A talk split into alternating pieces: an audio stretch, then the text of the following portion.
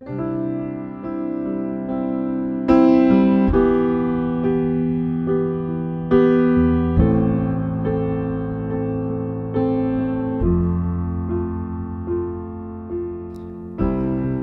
salutăm în numele Domnului Isus și vă spunem un bun venit la transmisiunea podcast a Bisericii Române Filadelfia Atlanta. Această serie face parte din tema anului 2017, un nou început, centrată pe aspectele vieții fondate pe dragostea lui Hristos. Dorim ca acest cuvânt să fie pentru încurajarea și binecuvântarea dumneavoastră spirituală.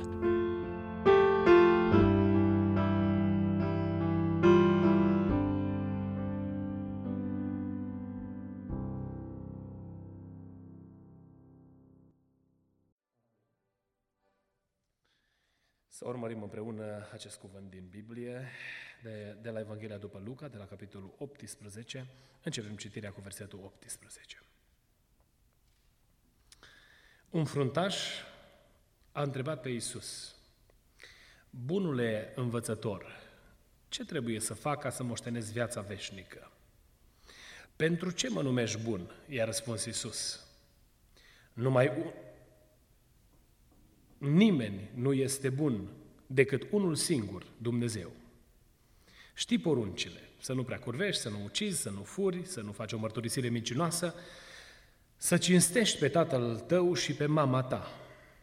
Toate aceste lucruri, a zis el, le-am păzit din tinerețea mea. Când a auzit Iisus aceste vorbe, i-a zis, îți mai lipsește un lucru. Vinde tot ce ai, împarte la săraci și vei avea o comoară în ceruri. Apoi, vino și urmează-mă. Când a auzit el aceste cuvinte, s-a întristat de tot, căci era foarte bogat. Iisus a văzut că s-a întristat de tot și a zis, cât de a nevoie vor intra în împărăția lui Dumnezeu, ce, Dumnezeu cei ce au avuții. Fiindcă mai lezne este să treacă o cămilă prin urechea acului, decât să intre un om bogat în împărăția lui Dumnezeu. Cei ce cei ce l-au, ce ascultau au zis, atunci cine poate fi mântuit? Iisus a răspuns, ce este cu neputință la oameni, este cu putință la Dumnezeu. Atunci Petru i-a zis, iată că noi am lăsat totul și te-am urmat. Și Iisus le-a zis, adevărat vă spun că nimeni Că nu este nimeni care să fi, să-și fi lăsat casa sau nevasta, sau frații, sau părinții, sau copiii pentru împărăția lui Dumnezeu și să nu primească mult mai mult în viacul de acum, iar în viacul viitor viața veșnică. Amin.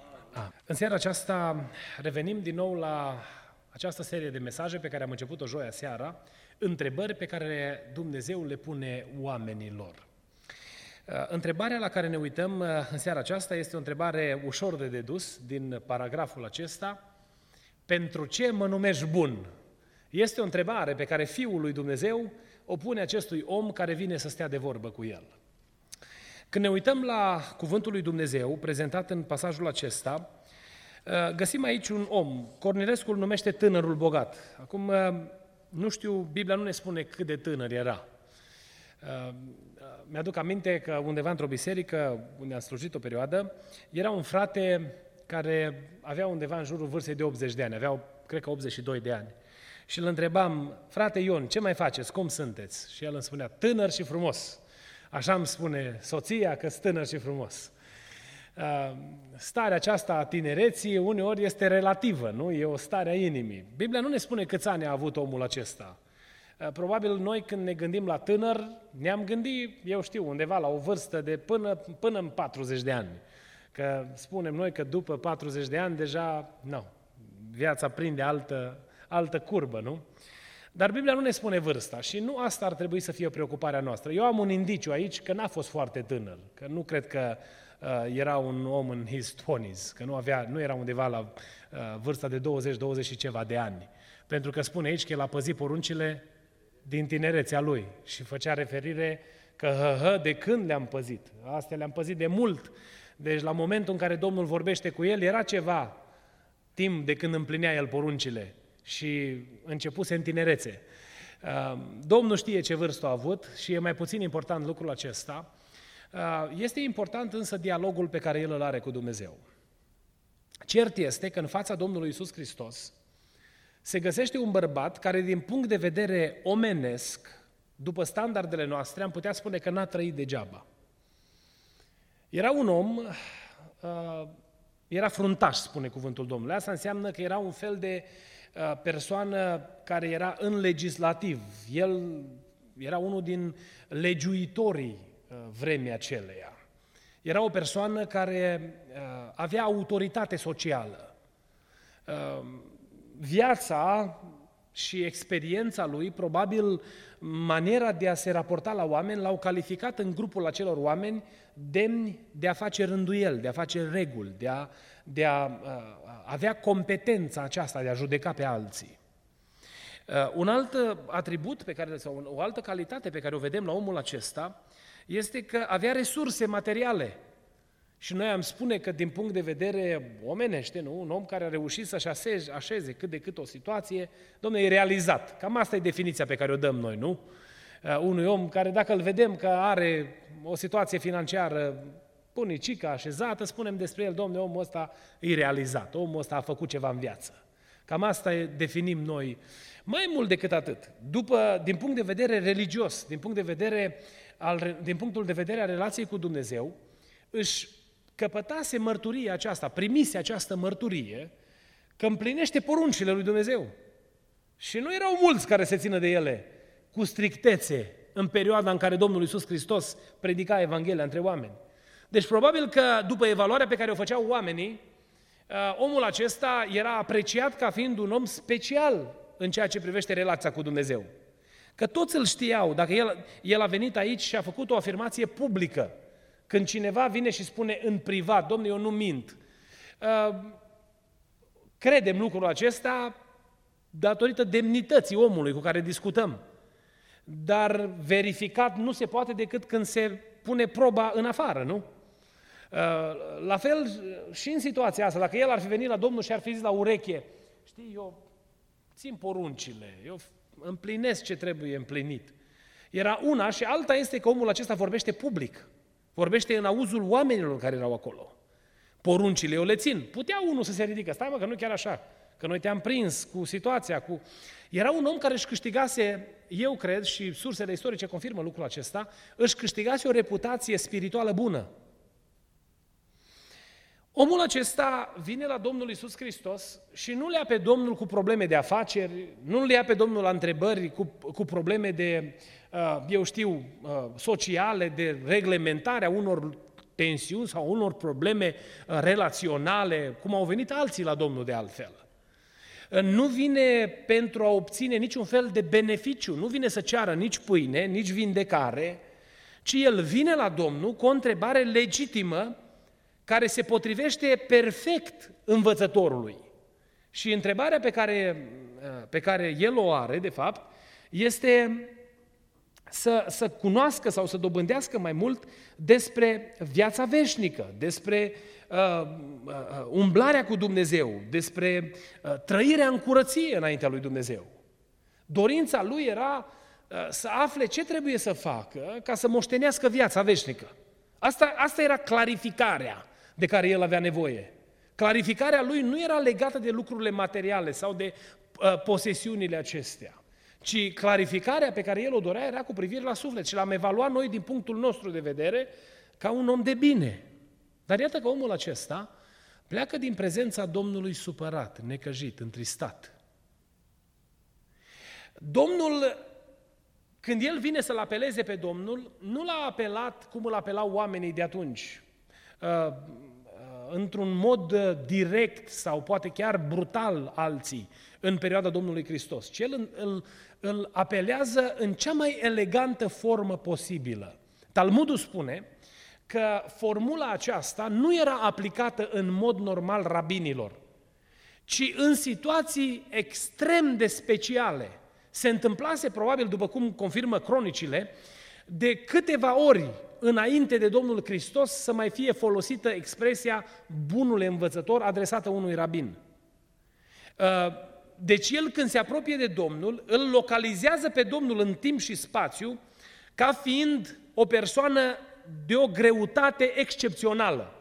Și apelarea lui, din apelarea lui, se vede respectul pe care el îl acordă, îl acordă Domnului Hristos, pentru că el îi spune, îl numește bunul învățător. Și Domnul îi pune o întrebare șocantă. Ca de altfel, ca o mică paranteză, la nunta din Cana, când el se adresează Mariei și spune că ce am eu cu tine a face femeie? Te-ai fi așteptat la altfel de reacție din partea Domnului Hristos, nu? Dar Dumnezeu îl surprinde pe omul acesta cu o întrebare care probabil îl lasă speechless. Îl lasă fără replică, se uită la el și nu știa ce să mai creadă. Uh, îi spune, pentru ce mă numești bun? Eu m-am frământat în inima mea de, mult, de multe ori cu gândul acesta și cu întrebarea aceasta, chiar dacă pasajul este unul foarte cunoscut, e predicat și răspredicat uh, cuvântul ăsta din Biblie. M-am întrebat de ce Domnul Hristos îi pune această întrebare. De ce îl întreabă Domnul? Care a fost motivația cu care Domnul îl întreabă? Oare Domnul Hristos, care a, a fost capabil să le spună oamenilor din casa în care s-a vindecat slăbănogul, să le spună oamenilor ce gândeau, să arate sau să dea pe față tainele inimilor lor, spunând gândurile pe care aceștia le au în felul următor. Pentru ce aveți astfel de gânduri în inima voastră? Uh, ce este mai lezne, spune Domnul Iisus Hristos, este a zice uh, păcatele sunt iertate sau a zice ridică spatul și umblă? Și Domnul continuă, pentru ca voi, și ei numai la nivelul gândului au fost ispitiți să-L judece pe Domnul. Deci Domnul care cunoștea gândurile oamenilor, la ce folos să pună o asemenea întrebare? Nu, nu știa Domnul care era inima acestui bărbat?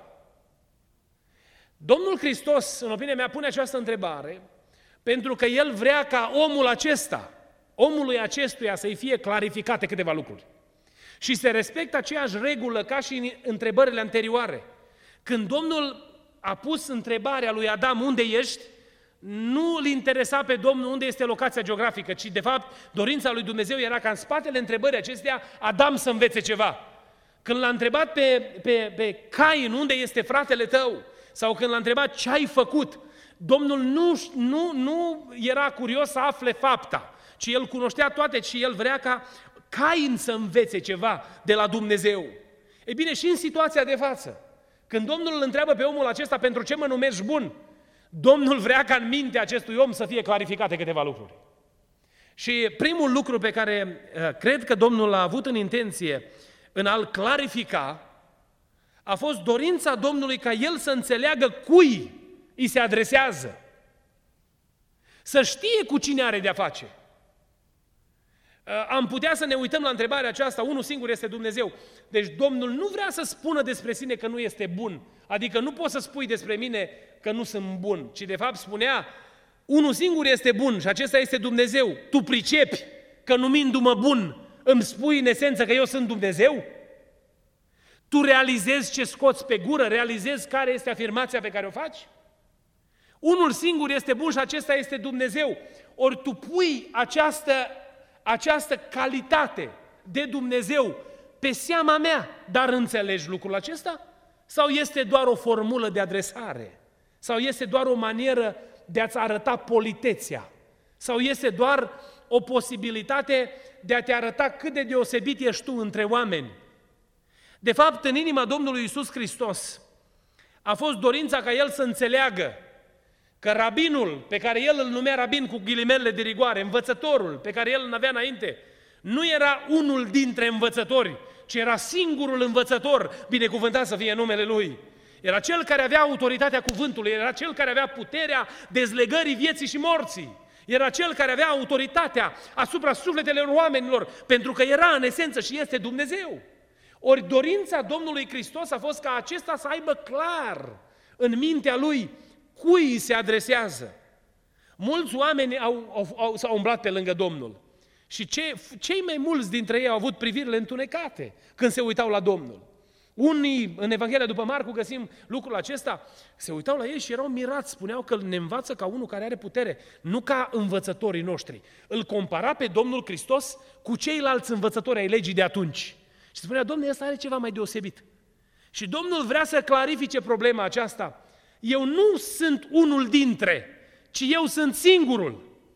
Eu nu sunt un rabin mai deosebit decât ceilalți prin bagajul de informații pe care îl port, ci eu sunt Dumnezeu și această calitate îmi dă autoritate și drept asupra vieților oamenilor. Un alt lucru uh, uh, pe care Domnul uh, îl avea în vedere în contextul acesta al clarificării cui se adresează omul acesta, era dorința ca el să înțeleagă că Hristos nu trebuie evaluat în comparație cu alții. Uneori oamenii au tendința să-L așeze pe Dumnezeu între, cei Dumne, între ceilalți Dumnezei și se folosesc expresii vechi testamentale în care Domnul este comparat cu Dumnezeii păgâni. Dar când Dumnezeu se prezintă pe sine ca fiind El, uh, știți, uh, probabil cei mai mulți dintre dumneavoastră sunt familiar cu uh, revelația numelui lui Dumnezeu, revelația progresivă, El, Eloah, Elohim din Vechiul Testament, din Genesa, când, din, din Exod, când se prezintă lui Moise. El acesta era zeitatea numărul unu de pe, primul, de pe lista de zei pe care oamenii aveau în perioada aceea. Și când Dumnezeu îi se descoperă lui Moise, când Moise întreabă, dar cine ești? Cine să spun că m-a trimis? El îi spune, prezintă-mă ca fiind ăla de sus de tot. Sunt, eu sunt cel ce sunt. Adică cuvântul în limba, în limba ebraică este El, dar la, la, la forma plurală Elohim, adică Dumnezeu la plural. Eu sunt ăla pe care voi îl, îl socotiți cel mai mare Dumnezeu, care e Dumnezeul Dumnezeilor, la care sunt supuși toți Dumnezeii, pentru ca Israel să priceapă cu cine are de face. Dar, de fapt, Dumnezeu nu poate fi comparat în termenii comparației cu alți Dumnezei. Pentru că e ca și cum ai pune o bucată de hârtie igienică, iertați-mi expresia, lângă 100 de dolari. Nu poți, nici nu se poate compara. Sunt amândouă hârtii, nu? Dar una este de valoare nesemnificativă, pe când cealaltă poartă în sine valoarea reală. Ori Dumnezeu când uh, uh, este evaluat, El nu trebuie evaluat în lista sau prin comparație cu ceilalți. El este singurul Dumnezeu adevărat. Și clarificarea aceasta trebuia făcută în mintea, în mintea tânărului bogat. Și noi ne lăudăm uneori cu Domnul și spunem că nu este nimeni ca tine între Dumnezei. Folosim uh, expresia aceasta între expresia aceasta vechi, vechi testamentală. Recomandarea mea este să adăugăm întotdeauna când facem afirmația aceasta că tu ești singurul Dumnezeu adevărat. Toți ceilalți sunt falși. Ăștia nu pot sta în picioare. Dacă există Dumnezeu, tu ești singurul Dumnezeu adevărat, binecuvântat să fie numele Lui. Și noi nu contestăm existența Lui, nu întrebăm de existența Lui, pentru că aceasta este o convingere. Când Domnul îl întreabă pentru ce mă numești bun, în inima Domnului era dorința ca tânărul acesta, bărbatul acesta, tânărul bogat, să aibă clarificată persoana căreia îi se adresează, să știe cui se adresează. El nu se adresa unuia dintre învățători, chiar dacă era el văzut de către tânărul bogat mai special decât toți ceilalți. Pentru că probabil în generația aceasta, uh, expresia aceasta, bunul învățător, nu mai fusese folosită pentru nimeni altul, ci era singurul rabin care primise această titulatură sau această, acest apelativ. Și Domnul îi spune, eu nu sunt unul dintre, ci sunt singur binecuvântat să fie numele Lui. Această, această recunoaștere pe care, pe care a, a, încerca omul acesta să o facă. Apoi un alt lucru pe care cred că Domnul vrea să-l clarifice a, când pune această întrebare, era ca omul acesta să înțeleagă ce îi lipsește cu adevărat. El, probabil, ca un om foarte bine organizat, a așezat mântuirea sau viața veșnică în lista lucrurilor care trebuiau obținute. Probabil și-a propus să fie primar. Nu știm ce legiuitor a fost, ce fel de, uh, ce fel de, uh, de fruntaș a fost. Și-a propus probabil o funcție publică și a, real, a realizat-o și a pus de checkmark. I did it. Am ajuns acolo. Și a propus probabil un milion de dolari cu ghilimelele de rigoare. Bogății, spune Biblia că era foarte bogat. Avea multe avuții. Și a propus. Și când a ajuns acolo a zis, am done with this, că am rezolvat-o. Probabil și-a, pro- și-a propus o reputație bună între oameni. Și la un moment dat s-a gândit, am realizat-o și pe asta. Mai este o chestie, viața veșnică, hai să o rezolv și asta. Dacă tot am ocazia să îi mântuitor, îi, îi uh, rabinul, îi învățătorul, ăsta care și-a câștigat reputația de învățător de calitate, îi vine printre noi, hai să am și asta rezolvată. Și vine și spune, mai am o chestie de rezolvat, viața veșnică. Și de fapt Domnul vrea să-l ajute să înțeleagă că viața veșnică e tot ce contează.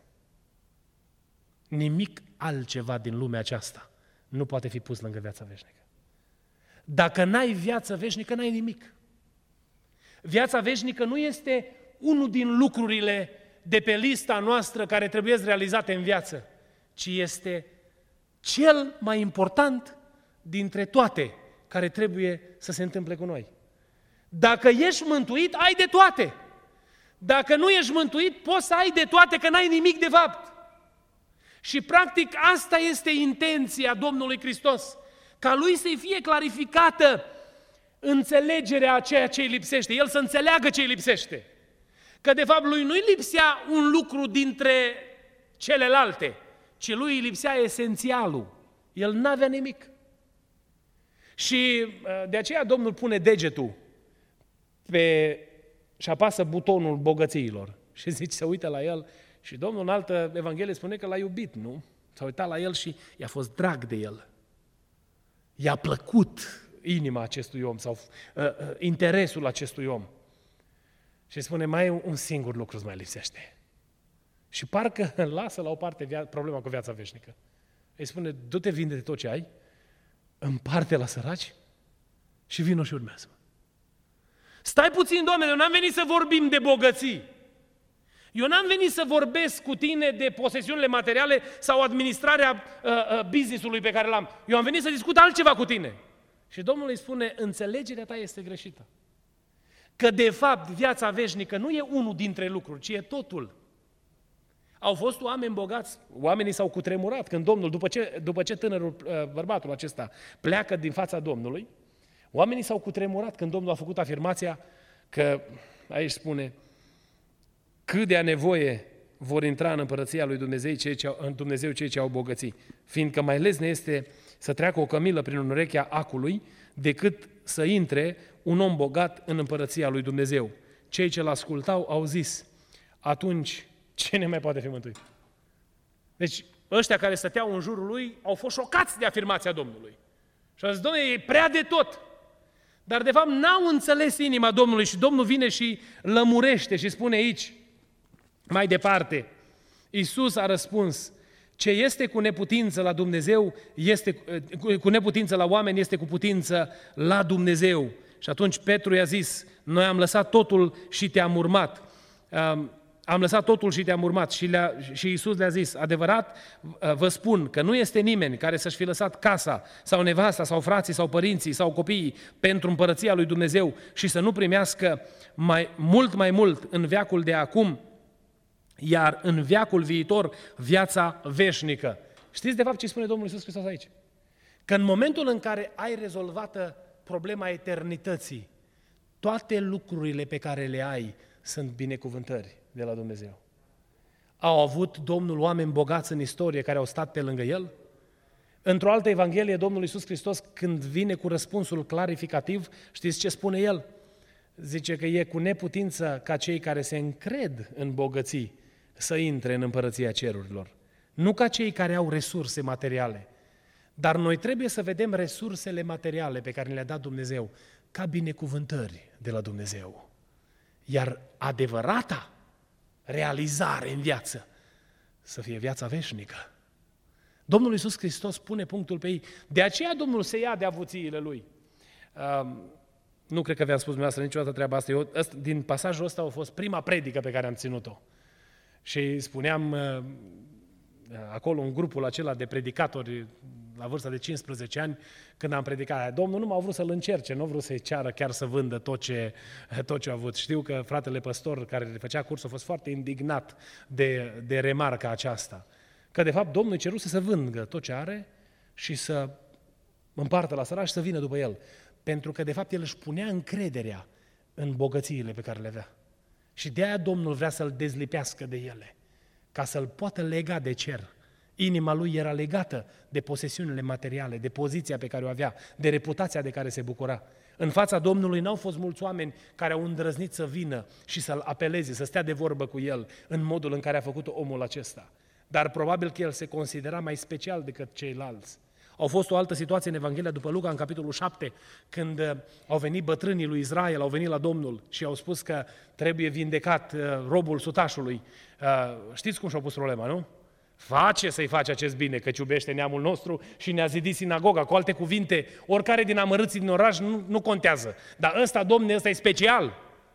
Și de fapt vine el la Domnul și spune Domnului, nu sunt vredni nici măcar să intri sub acoperișul meu. Și Domnul îi, îi consideră treaba aia ca o credință pe care nu a văzut-o nici măcar în Israel. Pentru că, de fapt, el avea interpretare corectă. Că nu posesiunile materiale ne dau valoarea pe care noi o avem, ci identitatea noastră spirituală, care vine din împăcarea cu Hristos, asigurarea vieții veșnice, binecuvântat să fie numele Domnului. Și un ultim lucru pe care vreau să subliniez și apoi ne apropiem de încheiere. Domnul Iisus Hristos îi pune întrebarea aceasta, pentru ce mă numești bun? Pentru că în inima Domnului era dorința de a-i oferi șansa schimbării. A fost șansa lui Dumnezeu pentru el. A fost mâna întinsă pe care Dumnezeu i-a întins-o acestui om. Când Domnul îl întreabă pentru ce mă numești bun, de fapt era în vedere afirmația de la final, vino și urmează-mă, vino după mine. Pentru că Domnul îl vrea și pe el, în rândul celor care îl urmau. Și atunci când Domnul pune întrebarea aceasta, Domnul n-a vrut să-l întrebe pentru a-l respinge, pentru a-l arunca, ci Domnul a vrut să-l întrebe pentru a-l chema. Și iată că omul acesta este omul care își ratează șansa. Nu știm dacă el s-a, s-a întors vreodată la Dumnezeu, nu știm dacă după răstignire sau după înviere, auzind de mărturia Bisericii lui Hristos, a primit mântuirea sau nu a primit-o, nu găsim lucrul acesta niciunde relatat. Chiar am căutat săptămâna aceasta prin comentariile, cel puțin pe care le-am eu la dispoziție, și nu găsim niciunde vreo referință că omul ăsta s-ar mai fi, ar mai fi primit o altă șansă de a se împăca cu Dumnezeu. Dar Domnul Hristos îi face această întrebare sau îi pune această întrebare, pentru ce mă numești bun? Pentru că în inima Domnului era dorința de a întinde o mână. Îi spune, vină după mine. Care era șansa vieții lui. În care era, de fapt, secretul pe care el îl căuta. Secretul vieții veșnice era urmarea lui Hristos însuși. Căci fără Hristos, viața nu are niciun sens. El s-a șocat de afirmația pe care Domnul a făcut-o, vinde tot ce ai. Și când a fost, i s-a oferit soluția, inima lui n-a mai fost deschisă pentru a primi soluția pe care o dea Dumnezeu.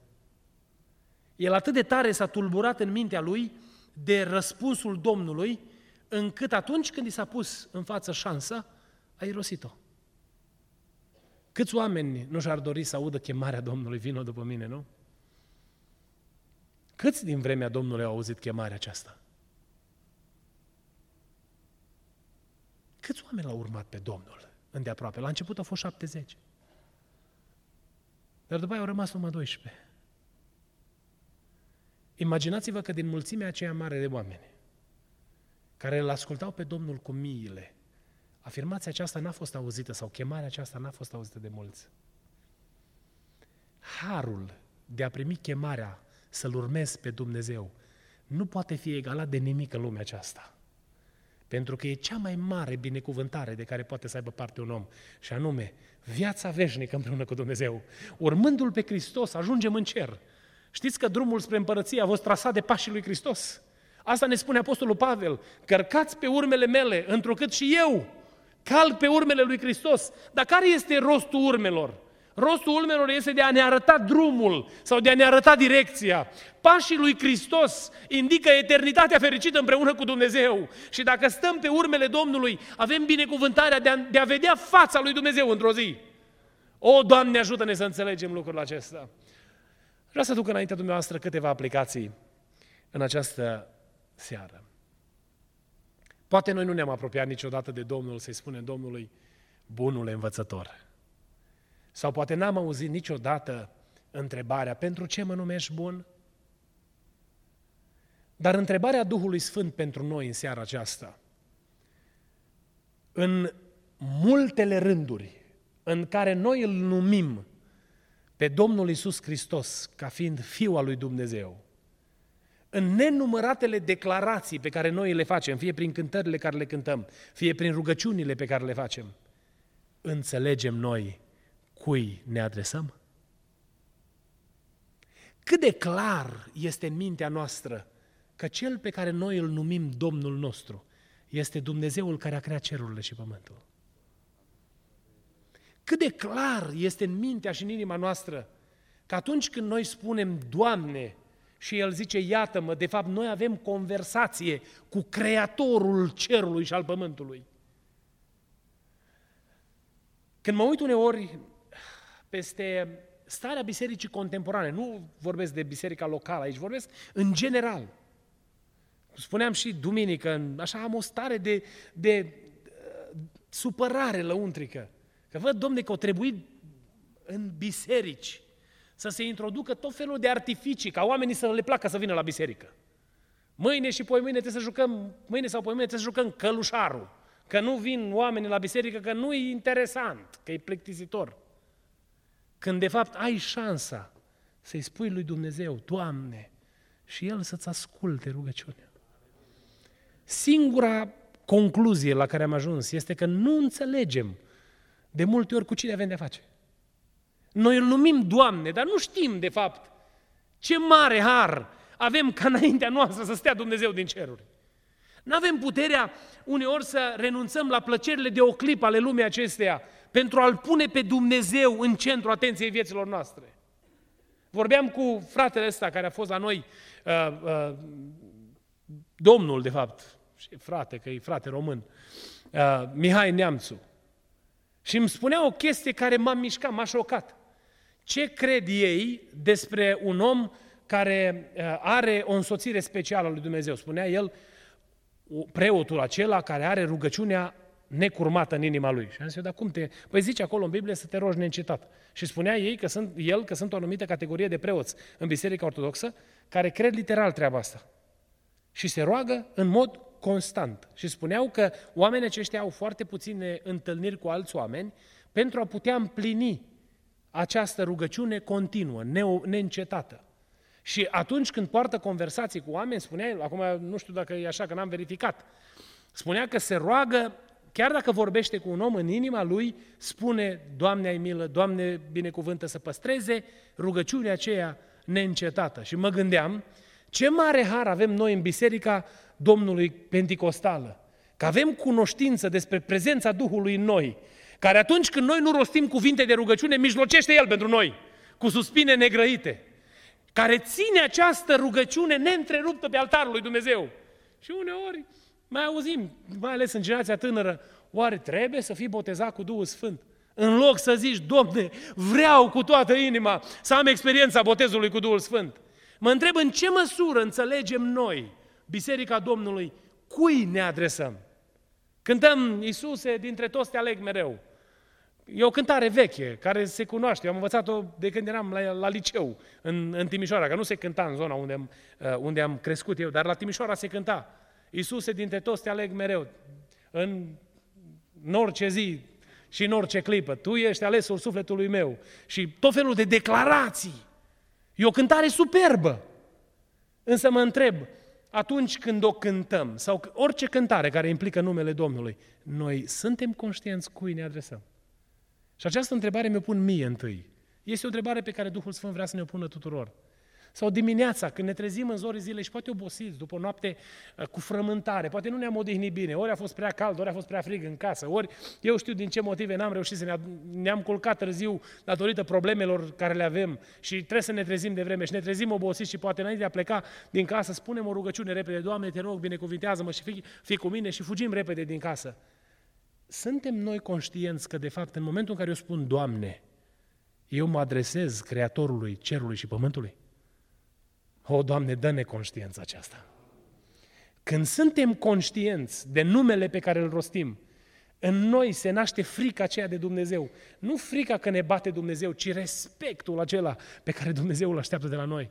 Pentru că atunci când spun, Doamne, sunt preocupat de cum arăt, sunt preocupat de ce mi iese din gură, sunt, sunt preocupat de, de maniera în care mă prezint. Nu mă pot duce așa în orice fel înaintea Lui, pentru că îl știu că El e Dumnezeu. Binecuvântat să fie numele Lui.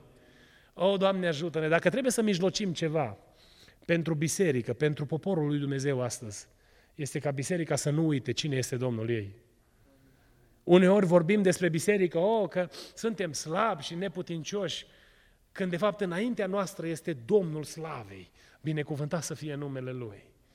Să nu uităm că Cel pe care noi îl numim uneori în cuvinte cu care suntem obișnuiți, Domnul, Învățătorul, Dumnezeu, Isuse, este de fapt Mântuitorul sufletului nostru. Este Cel care ține viața noastră în mâna Lui. Este Cel care ne binecuvintează cu harul Lui în fiecare zi. Lăudat să fie numele Lui. Nevoia pe care o ai. Dacă te-ar întreba cineva în seara asta, care este o nevoie pe care o ai?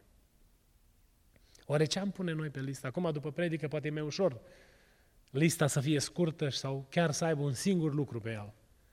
Dar mă gândesc așa în general în viață, dacă ni s-ar da posibilitatea să spunem care sunt nevoile noastre, ce nevoie am evidenția? Am vorbit despre sănătate, am vorbit despre bani, am vorbit despre copii, despre relația cu copiii noștri. Ce am vorbit? Ce am spune Domnului? Să ne ajute Bunul Dumnezeu să nu uităm niciodată că cea mai mare binecuvântare de care ne face parte Dumnezeu este mântuirea sufletului. Și întotdeauna să fie preocupare pentru noi să fim mântuiți, să rămânem în mântuire.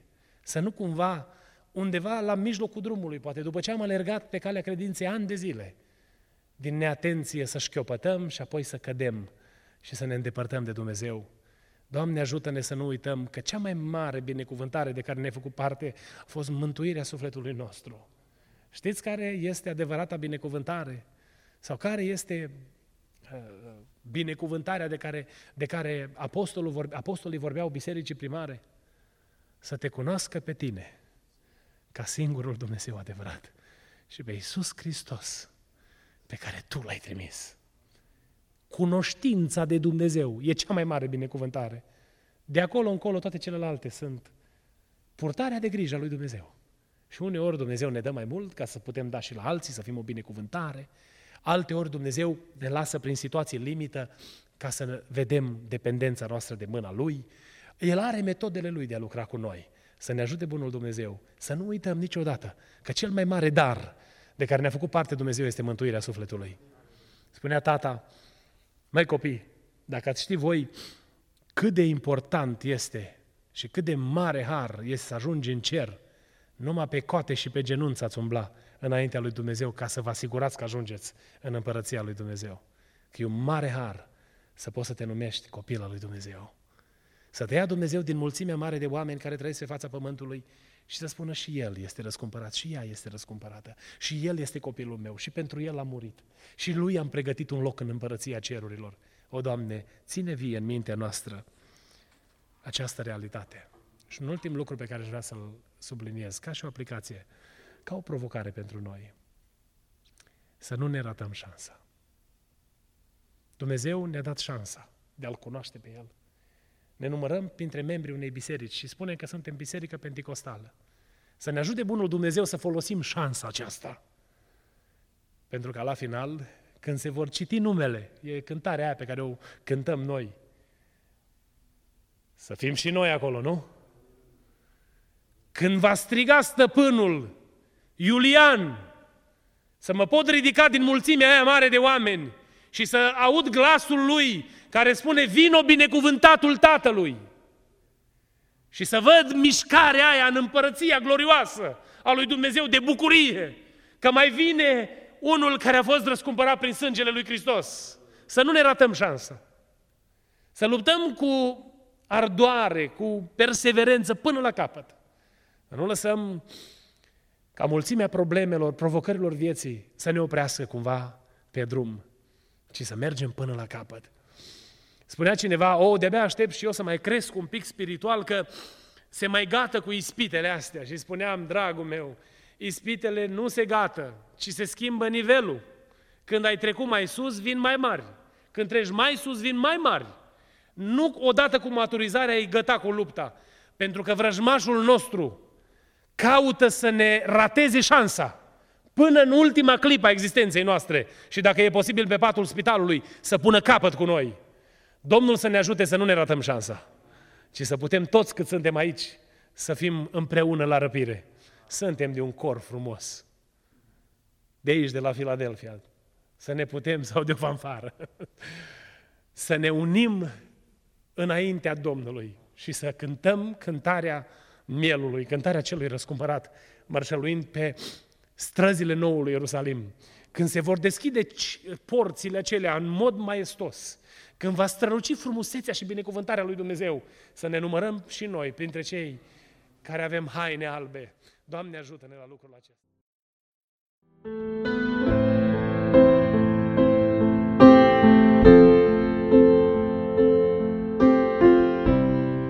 Vă mulțumim pentru că ați ascultat mesajul acestei săptămâni și ne rugăm ca Domnul să vă umple inimile de încurajare și speranțe noi. Mesaje noi vor fi afișate în fiecare miercuri. Dumnezeu să vă binecuvinteze!